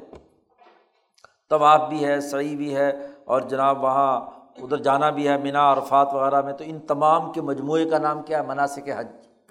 اس کو منسک کہتے ہیں۔ تو یعنی اس فعل کی، اس خلق کے متعلق جتنے بھی اعمال ہیں، ان اعمال کے مجموعی حیت کو اختیار کرنا۔ پھر افعال اختیار کرنا۔ پھر افعال کے ساتھ ساتھ وہ اشیا جس سے کیا ہے، یہ افعال وجود میں آتے ہیں۔ مثلاً صاف کپڑوں کا ہونا، کپڑا ایک شے ہے، پانی کا ہونا، وغیرہ وغیرہ جانماز کا ہونا، صفائی ستھرائی کا ہونا، وغیرہ وغیرہ۔ تو ان تینوں کو اختیار کرنا۔ تو ذکر النفس الخصلت المطلوبہ۔ یہ وہ تین چیزیں ہیں جن کے مجموعے سے وہ خصلت جو ہمیں مطلوب ہے، مثلاً تہارت کی خصلت مطلوب ہے، تو اس سے متعلقہ اعمال و افعال، اور اگر اخبات کی خصلت مطلوب ہے، تو اس سے مناسب جو اعمال و افعال یا سماحت یا عدالت وغیرہ وغیرہ۔ وہ تنب ہوا لہا وہ تو ہے جو ہا الہا وہ اعمال جو ہے انسان کو ابھاریں ان اعمال کو کرنے پر۔ وہ تحسہ علیہ اس پر انہیں ابھاریں۔ اما لتلازم عادین بینہ و بین تلکل خصلہ یا تو عادتاً ان کے درمیان تلازم پایا جاتا ہے کہ جب بھی وہ عمل پائے جائیں گے وہ اخلاق ضرور آئے گا۔ جی۔ اولی کو مذنت اللہ بحکم المناسبت الجبلیہ۔ اور یا یہ کہ وہ ایسے افعال ہیں اگر کہ تلازم عادی تو نہیں ہے، لیکن جبلی مناسبت رکھتا ہے اس حکم کو پیدا کرنے کے لیے۔ یعنی جب یہ کریں گے تو غمان غالب یہ ہے کہ یہ نتیجہ ضرور نکلے گا۔ ایسا مقام ہے وہ۔ شاہ صاحب کہتے ہیں کہ دیکھو اس کو بھی چند مثالوں سے شاہ صاحب نے یہاں سمجھایا ہے کہ کیسے یہ تدبیر عملی ایک خلق کو پیدا کرنے کا ذریعہ بنتی ہے۔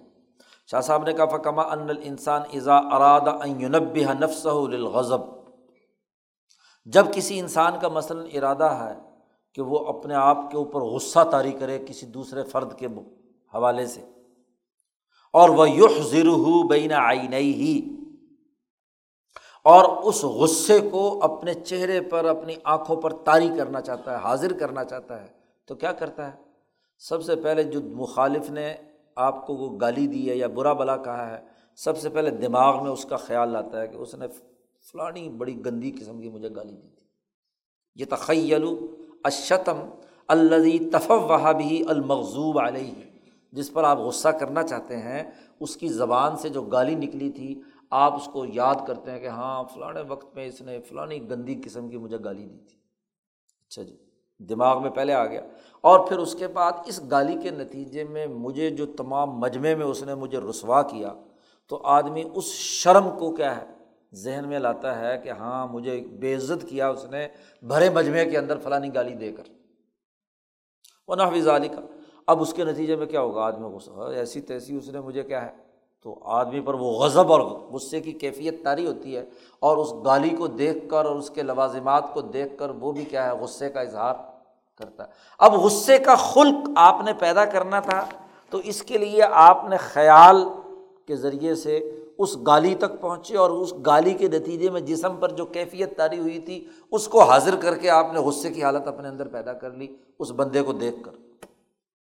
جی تو یہ خلق یا بد اخلاقی کہہ لو، آپ نے اپنے اندر پیدا کر لیا نا غضب۔ اسی طرح شاہ صاحب نے ایک اور بڑی عام مثال دی جو لوگوں کے یہاں عام طور پر استعمال ہوتی ہے۔ پرانے زمانے میں خاص طور پر یہ رونے والیاں ہوتی تھیں کرائے پہ۔ ان کو کہتے تھے نائحا کوئی میت مر گئی تو وہ رونے والیاں جمع ہوتی تھیں۔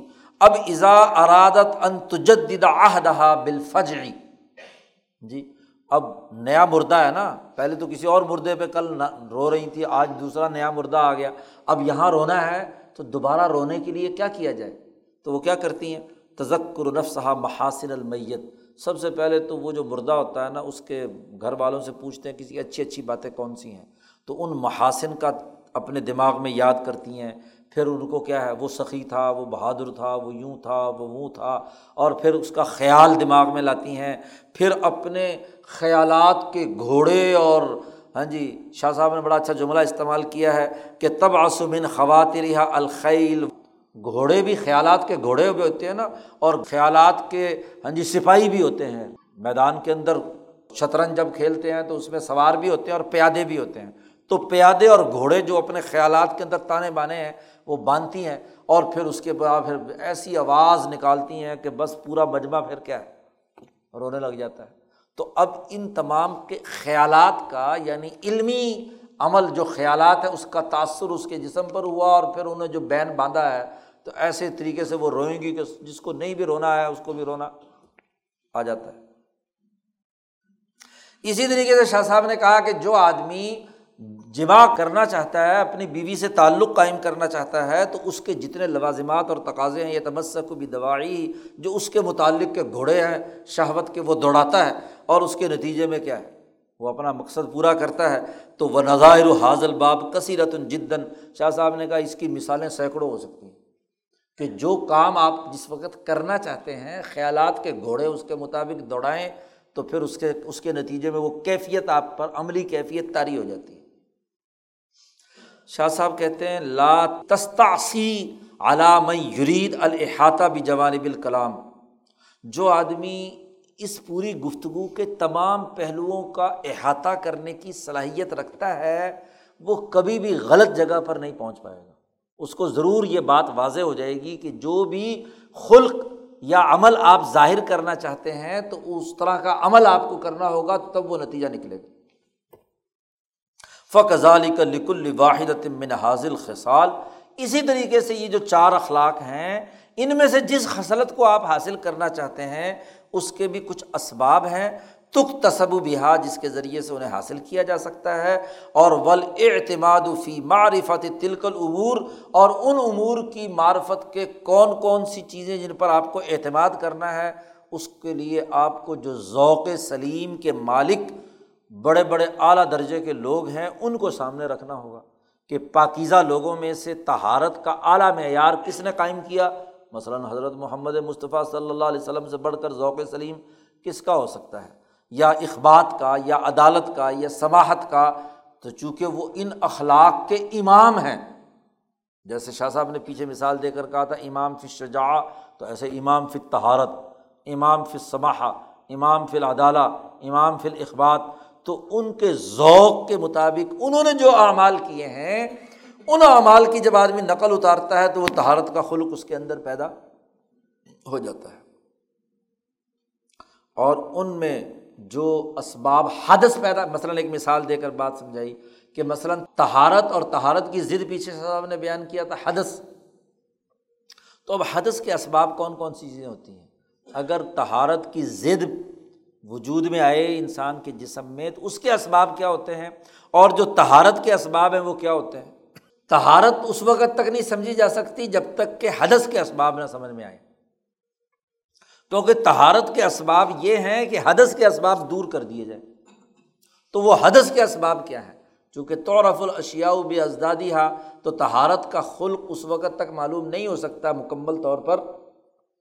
اس کے اسباب سامنے نہیں آ سکتے جب تک کہ اس کی ضد جو حدث ہے، اس کے اسباب سامنے نہ ہو۔ تو شاہ صاحب کہتے ہیں، اسباب الحدث میں کیا ہے؟ امتلاء القلب بحالت سفلیت۔ دل بھر جائے پست قسم کی حالت میں۔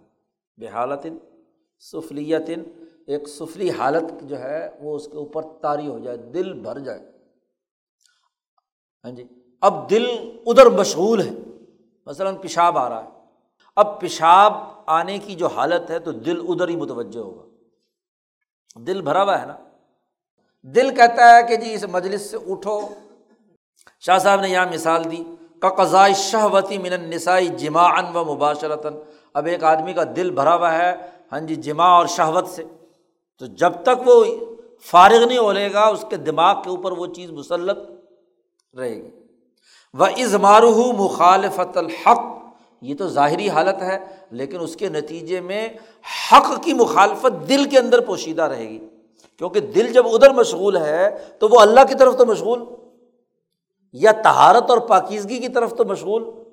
ہو نہیں سکتا، دل تو اس بول و براز یا اس شہوت کے اندر کیا ہے؟ مگن۔ تو مالا اعلیٰ سے اس کا تعلق بھی منقطع ہو گیا، وہ مالا صافل اور مالا صافل میں بھی جو شیطانی چیزیں ہیں، ان کی طرف متوجہ ادھر پست حالت کے اندر ہے۔ تو احاطۃ اللہ الملا اعلیٰ بھی، اور اسی طریقے سے اسباب جو حدث کے ہیں، ایک تو پہلے یہ تو تبھی بات ہوگی، پہلی والی بات۔ اور دوسری بات یہ ہے کہ حق کی مخالفت اس کے دل میں اگر پوشیدہ ہے، تو اس کے نتیجے میں مالا اعلیٰ کی لانت بھی اس کے اوپر کیا ہے؟ پڑھ رہی یہ بھی حدث کی حالت ہے۔ یا اسی طریقے سے شاہ صاحب نے کہا کون ہو حاقبن حاقن ہاں جی وہ حاقب ہے یا حاقن ہے؟ یعنی پیشاب روک رکھا ہے اس نے، یا اس کو بہانے کی ضرورت ہے اور وہ روک رکھا ہے؟ تو دل ادھر اس کی طرف لگا ہوا ہے۔ اور وہ قرب العہد بل بوت بل بول ولغائط ور ری ہوا ری خارج ہونا چاہتی ہے، اب اس کی وجہ سے پیٹ میں گڑ گڑ ہو رہی ہے تو دل ادھر لگا ہوا ہے۔ تو دل اس سے بھرا ہوا ہے، یہ بھی حدث کی حالت ہے۔ وہاد ہی ثلاثہ فضول المعدہ، یہ تینوں چیزیں جو ہیں یعنی پیشاب، پخانہ اور ری کا خارج ہونا، یہ میدے کی فضلے ہیں۔ میدے کے فضلے ہیں، گندگیاں ہیں، ظاہر پیدا ہوتی ہیں۔ اسی طریقے سے حدث کی ایک اور حالت یہ بھی ہے کہ کئی دن ہو گئے نہائے ہوئے اور بدن کے اوپر میل کچیل جمع ہے۔ جی توسخ البدن۔ یا اسی طریقے سے منہ سے بھبکارے آ رہے ہیں، بدبو کے یا بغلوں میں سے آ رہے ہیں۔ اسی طریقے سے کسی کو ہر وقت نزلہ تو دل اسی کی طرف ہاں جی ناک صاف کرنے کے اندر ہی الجھا ہوا ہے، باقی چیزوں کی طرف کیا توجہ دے گا؟ یا اسی طریقے سے نبات الشعر العانہ والابت بغل کے بال بہت بڑے بڑے بنے ہوئے ہیں یا زیر ناف بال بڑے ہوئے ہیں تو ایک طبیعت کے اندر انقباز اور اس کی کیفیت موجود ہے۔ یا آدمی کے کپڑے یا بدن پر کوئی گندگی لگی ہوئی ہے، تو یہ بھی ایک حدث کی حالت ہے۔ ایسے ہی وہ امتلاء الحواسی بھی صورت ان تذکر الحالت صف لیا آدمی کے حواس بھرے ہوئے ہیں ایسی شکل و صورت سے جو سفری حالت ہے، پست حالت کی طرف اس کے حواس، اس کی آنکھیں، اس کے کان ہاں جی جیسے قاضورات گندگیوں۔ اب ایک آدمی چاروں طرف روڑی پڑی ہوئی ہے گندگیوں اور بدبود کو دیکھ رہا ہے تو ظاہر ہے کہ اس کی حالت کیا ہوگی؟ تو ناک بند کرنا بھی مشکل، سانس نہیں آتا، کھولے تو بدبو اس کے دماغ کے اندر چڑھتی ہے۔ ایسے ہی ہاں جی شرم گاہوں کا دیکھنا یا جانوروں کی جنسی تعلق کو دیکھنا، یہ بھی انسان کے دماغ کو کیا ہے؟ غلط کام کی طرف لے جاتا ہے۔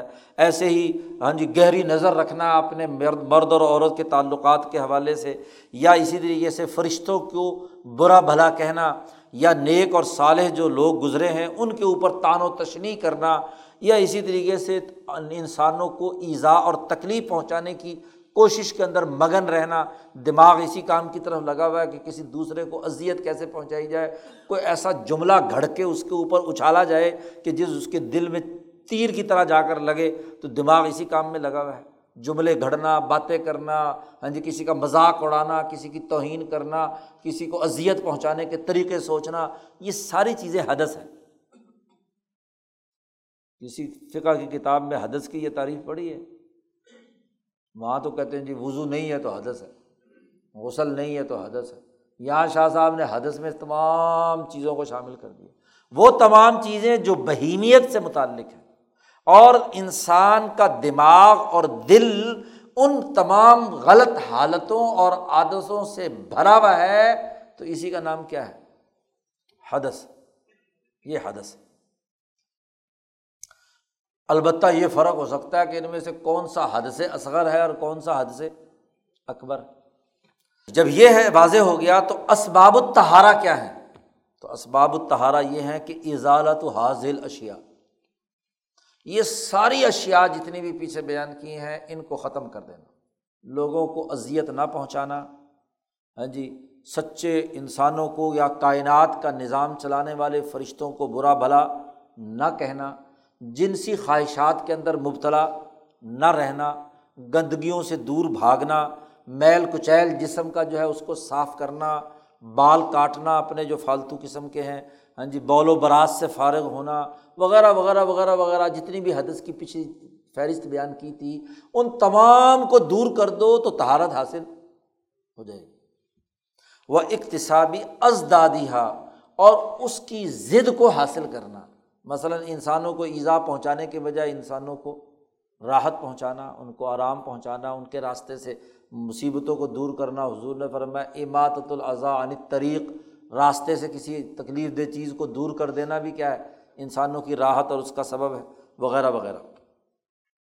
وہ استعمال ما تقرر فی العادات کون ہو کون ہی نظافتاً بالغتاً اور ان تمام عادات میں ان چیزوں کا استعمال کرنا جس سے انسان کو پاکیزگی کا احساس ہوتا ہے۔ مثلاً غسل کرنا، وضو کرنا، اچھے، صاف ستھرے ہاں جی کپڑے پہننا، خوشبو استعمال کرنا، تو یہ تمام چیزیں جو ہے انسان کے اندر تہارت کی صفت کو پیدا کرتی ہیں۔ پہلے ان تمام گندگیوں کا ازالہ کرنا اور اس کے بعد مزید اب وضو اور غسل اور اچھے کپڑے اور خوشبو وغیرہ، یہ تہارت ہے۔ ان تمام کے مجموعے سے یہ خلق حاصل ہوتا ہے۔ اس کے بعد دوسرا خلق تھا اخبات۔ تو شاہ صاحب نے کہا، اسباب الاخبات کیا ہے؟ مواخذت نفس ہی بما ہوا اعلیٰ حالت تعظیم عندہ اپنے نفس کا مواخذہ کرنا ان اعلیٰ حالات کے تناظر میں جو اللہ کی عظمت کے لیے مطلوب ہیں۔ مثلاً نماز میں وہ قیام میں کھڑا ہوا ہے تو مترقن گردن کو اپنے سینے کی طرف جھکا کر رکھنا۔ اخبات، یہ نہیں گردن اکڑ کر کے کھڑا ہوا ہے۔ اللہ میں نماز پڑھنے کے لیے۔ ہاں جی تھوڑا سا، بالکل رکو کی حالت نہیں، بالکل تھوڑا سا یعنی سینہ آگے کی طرف وہ پیڑ بھی نکلا ہوا نہیں ہونا چاہیے۔ اور گردن گردن تھوڑی سی مترقن کہتے ہیں، گردن جھکانا۔ ہاں جی تو گردن تھوڑی سی کیا ہے؟ گویا کہ جیسے آدمی کسی بڑے شہنشاہ کے دربار میں کیا ہے، گردن جھکا کر کھڑا ہے۔ ایسے ہی سجود۔ جی مولانا سندھی نے بڑی اچھی تشریح کی، آپ نے قرآن شور انقلاب میں پڑھا ہے کہ سجدہ اور رکوع جو ہے، وہ دراصل اس بات کے لیے ہے کہ اے اللہ، میں نے اپنی کمر جھکا دی۔ تو جو اس پہ بوجھ ڈالنا چاہتا ہے، میں اس کو بوجھ قبول کرنے کے لیے تیار ہوں۔ اور سجدے میں جا کر جب اپنی ناک ہاں جی جو معزز ترین ہے، پیشانی اللہ کے سامنے رگڑ کر کہتا ہے کہ تیرا جو حکم ہے، تیرا جو کام ہے، اس کام کے لیے میں اپنی ناک اور اپنی عزت بھی کیا ہے؟ ہاں جی رگڑنے کے لیے تیار ہوں۔ تیرے دین کے غلبے کے لیے لیوز ہیرا ہوں الد دینی کلی کے لیے میری ناک اور پیشانی بھی قربان ہو تو میں قربان کرنے کے لیے تیار ہوں۔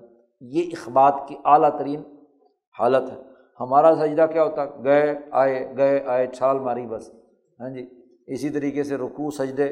تو جیسے حضور نے فرمایا نقرت ان کا نقرت دیک جیسے مرغ ٹھونگے مارتا ہے نا۔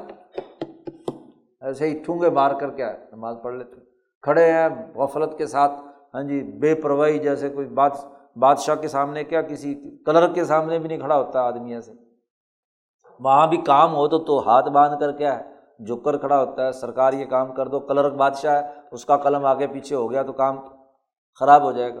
تو بات یہ ہے کہ اللہ کے سامنے کھڑے ہیں۔ اس لیے حضور نے فرمایا کہ جب آدمی نماز پڑھتا ہے تو دراصل وہ اپنے رب کے سامنے گزارش کر رہا ہوتا ہے۔ یوناجی ربا ہو اپنے رب سے سرگوشی کرتا ہے۔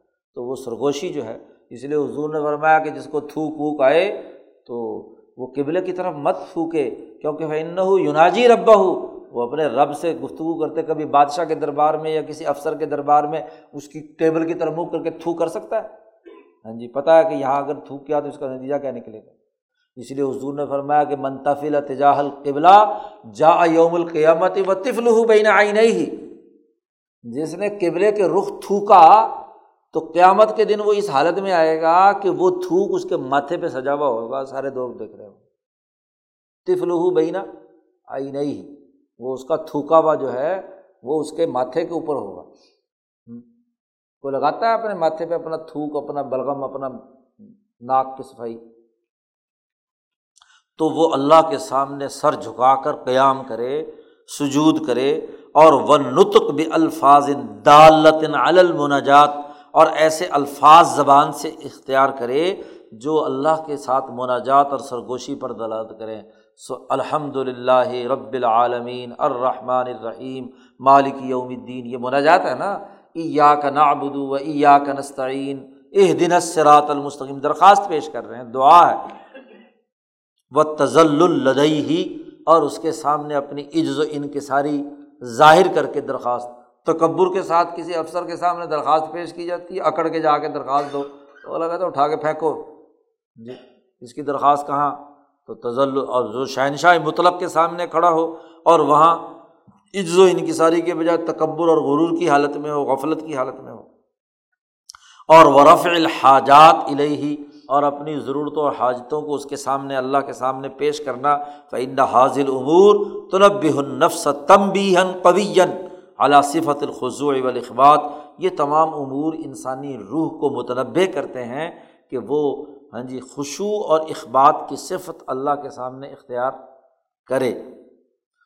شاہ صاحب کہتے ہیں وہ اسباب السماحہ۔ سماہت کے اسباب کیا ہیں؟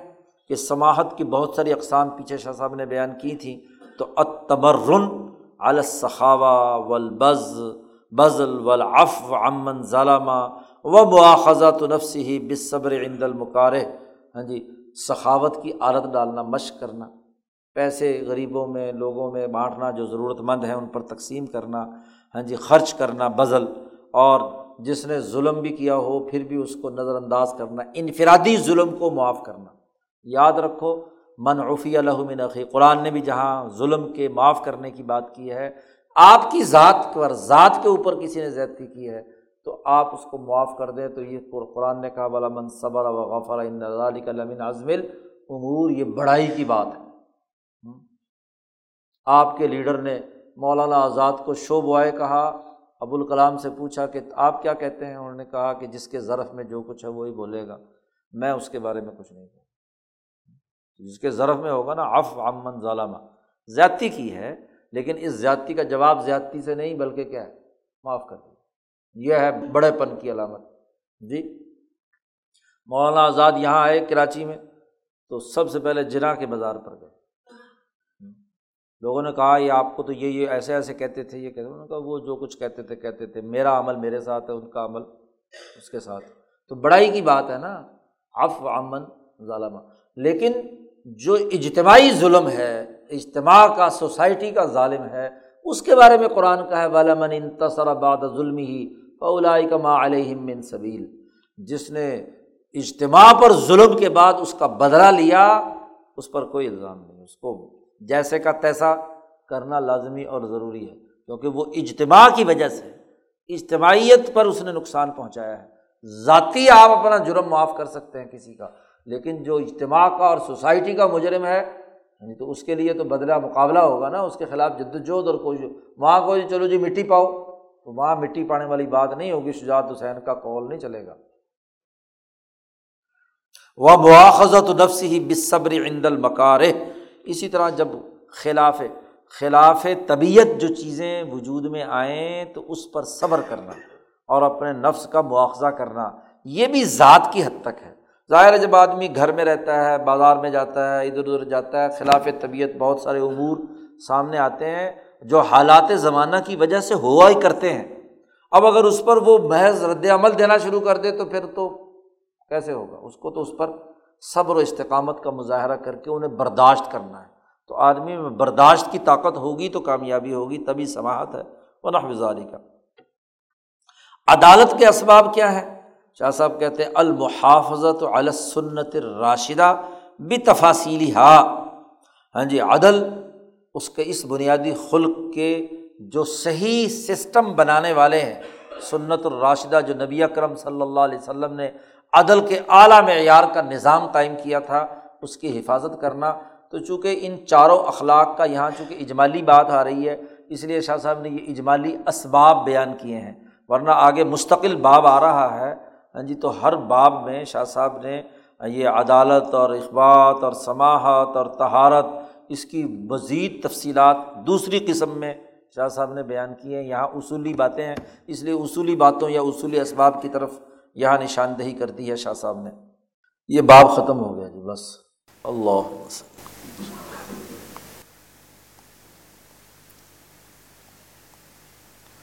اجمائی